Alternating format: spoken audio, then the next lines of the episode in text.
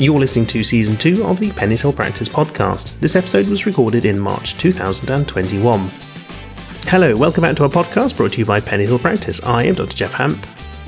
Hello, yes, I am Dr. Sam McGinley, and welcome to the first of a special series we are doing as we move forward with coronavirus. Yes, now we all know this has been a very difficult year as we've faced a new pathogen and have had to learn how to live in a way to keep each other safe.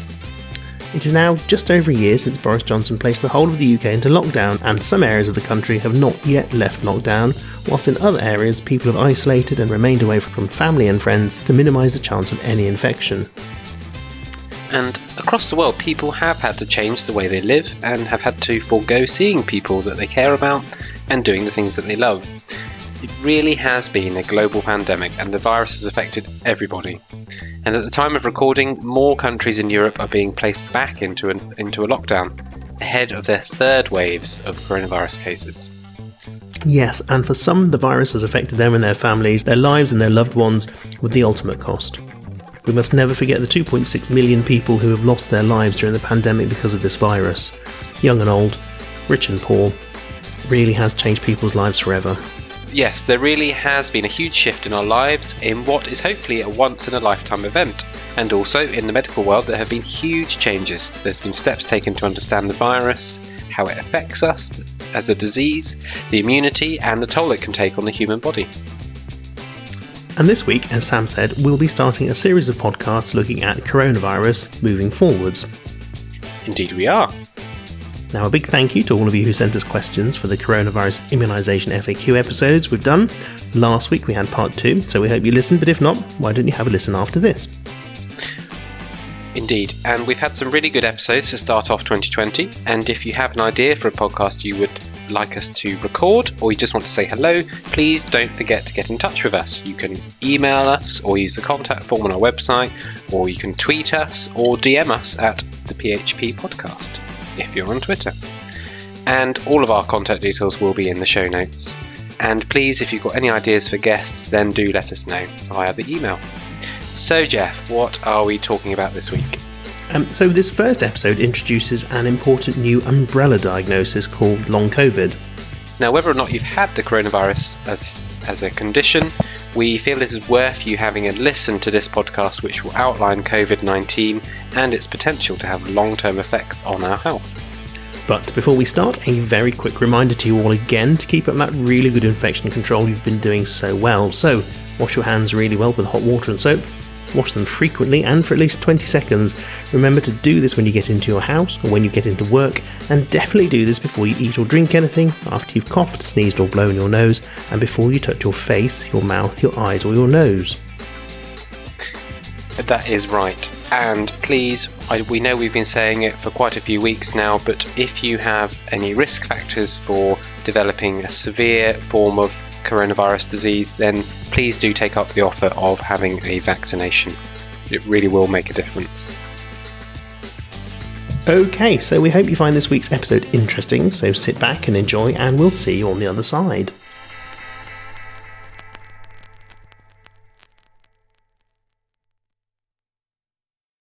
Okay, so let's just remind ourselves about COVID 19. COVID is a new or a novel type of coronavirus that, as we know, was identified towards the end of 2019.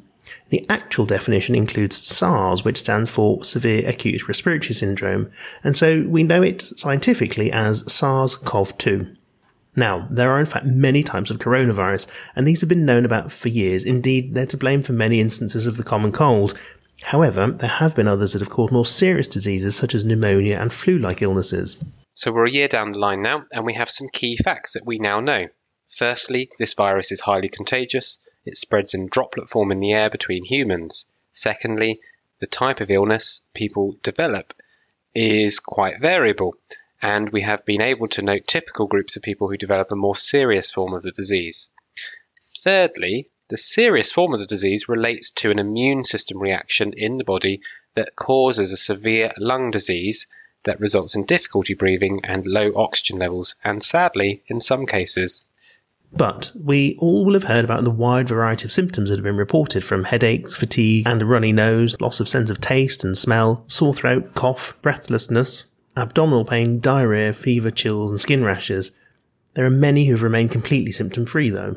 And as we record this podcast, the UK vaccination programme is steaming ahead in a world leading way. And we know that even after a single dose of vaccine, the risk of developing a severe form of the disease is reduced, and early evidence is showing it also reduces the risk of us passing it on to each other. Yes, however, it remains absolutely imperative that we maintain social distancing and continue with good infection control. You should all know this by now if you've been listening to our podcasts. So, what are we talking about in this podcast? Well, it was not long after the virus was discovered that we realized that there is a group of people who suffer with long lasting symptoms even once they have recovered from the original infection. Yes, so here are some key definitions for you, which are correct at the time of recording and based on the UK guidelines. So, acute COVID 19 is the term we use for the symptoms and signs of the COVID 19 virus, SARS CoV 2, that can last for up to four weeks. Ongoing symptomatic COVID 19 is the term we use to describe symptoms and signs that last in a person for between 4 and 12 weeks. Post COVID 19 syndrome is the term we use to describe symptoms and signs that develop during or after an infection consistent with COVID 19 that continue for more than 12 weeks and that are not explained by an alternative diagnosis. The term long COVID is used for any ongoing COVID 19 related symptoms that last beyond four weeks. Now, at this present time and probably into the future, we know that post COVID 19 syndrome has a huge spectrum of overlapping symptoms and signs that can often occur in clusters that also fluctuate in terms of severity. The key thing to know is that the vast majority of people will make a full recovery from the illness by 12 weeks. It is also important to know that the possibility of developing long COVID symptoms is not linked with the severity of your original illness. So that's to say that people who have had severe illness when they're first infected may recover quite well and quickly, and likewise, people who developed only a mild form of the illness to begin with may get persistent or unusual symptoms developing later on. Now, we plan to cover some of the common persistent post COVID symptoms in future podcasts within this series, but coming up in this episode, we'll briefly touch on what the current plan is to help people with symptoms. Yes, so let's firstly look at how we plan to be supporting people with symptoms of prolonged COVID 19. The first thing we will be doing is proactively contacting on a rolling basis all adults who tested positive five or more weeks previously. And as a surgery, we'll be asking these people to complete a screening questionnaire. This questionnaire has been designed to obtain focused information on symptoms that people might be currently experiencing. If you're listening and you are a patient at our surgery, please feel free to access the questionnaire via the link in the podcast description. Um, the questionnaire asks about breathlessness, fatigue, cough, heart symptoms, physical strength, loss of sense or taste symptoms, muscle symptoms, sleep, mood, weight, and then allows for a description of any other symptoms you might have. It's important that we gain a clear understanding of the symptoms a person might be experiencing, but also how those symptoms are impacting on their daily life. Uh, now, there are certain symptoms that we'll want to know about and investigate quickly. These include severe breathlessness and chest pain when you're exerting yourself. You're likely to be invited for further examination and subsequent tests, which might include blood tests, a chest x ray, and a heart tracing. We would hope to know how a person has been emotionally impacted by a COVID illness and discuss anxiety and low mood amongst other symptoms.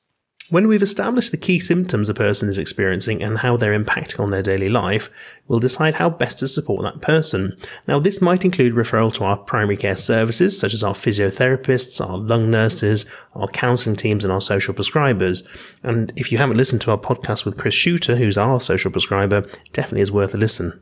Now, within Dorset, and probably we will find across the country, there has been finalisation of a multidisciplinary MDT service for people with post COVID symptoms, and it will be possible for your GP to refer you into this service to receive a comprehensive review, usually after the 8 to 10 week period. Yes. Now, suffice to say, the support and services available are highly likely to change and or grow with time as we continue to learn more about the COVID-19 illness. We know that the vast majority of people do recover, but unfortunately there are going to be people who have persistent symptoms and some of those post-COVID effects could be permanent. This is why it remains paramount that we protect each other. We've learned that there are groups of people more likely to develop severe disease, but this is not a certainty. In theory, anybody could develop severe symptoms. So if we all help by maintaining the social distancing recommendations and the infection control and good hygiene techniques, we can all make a difference.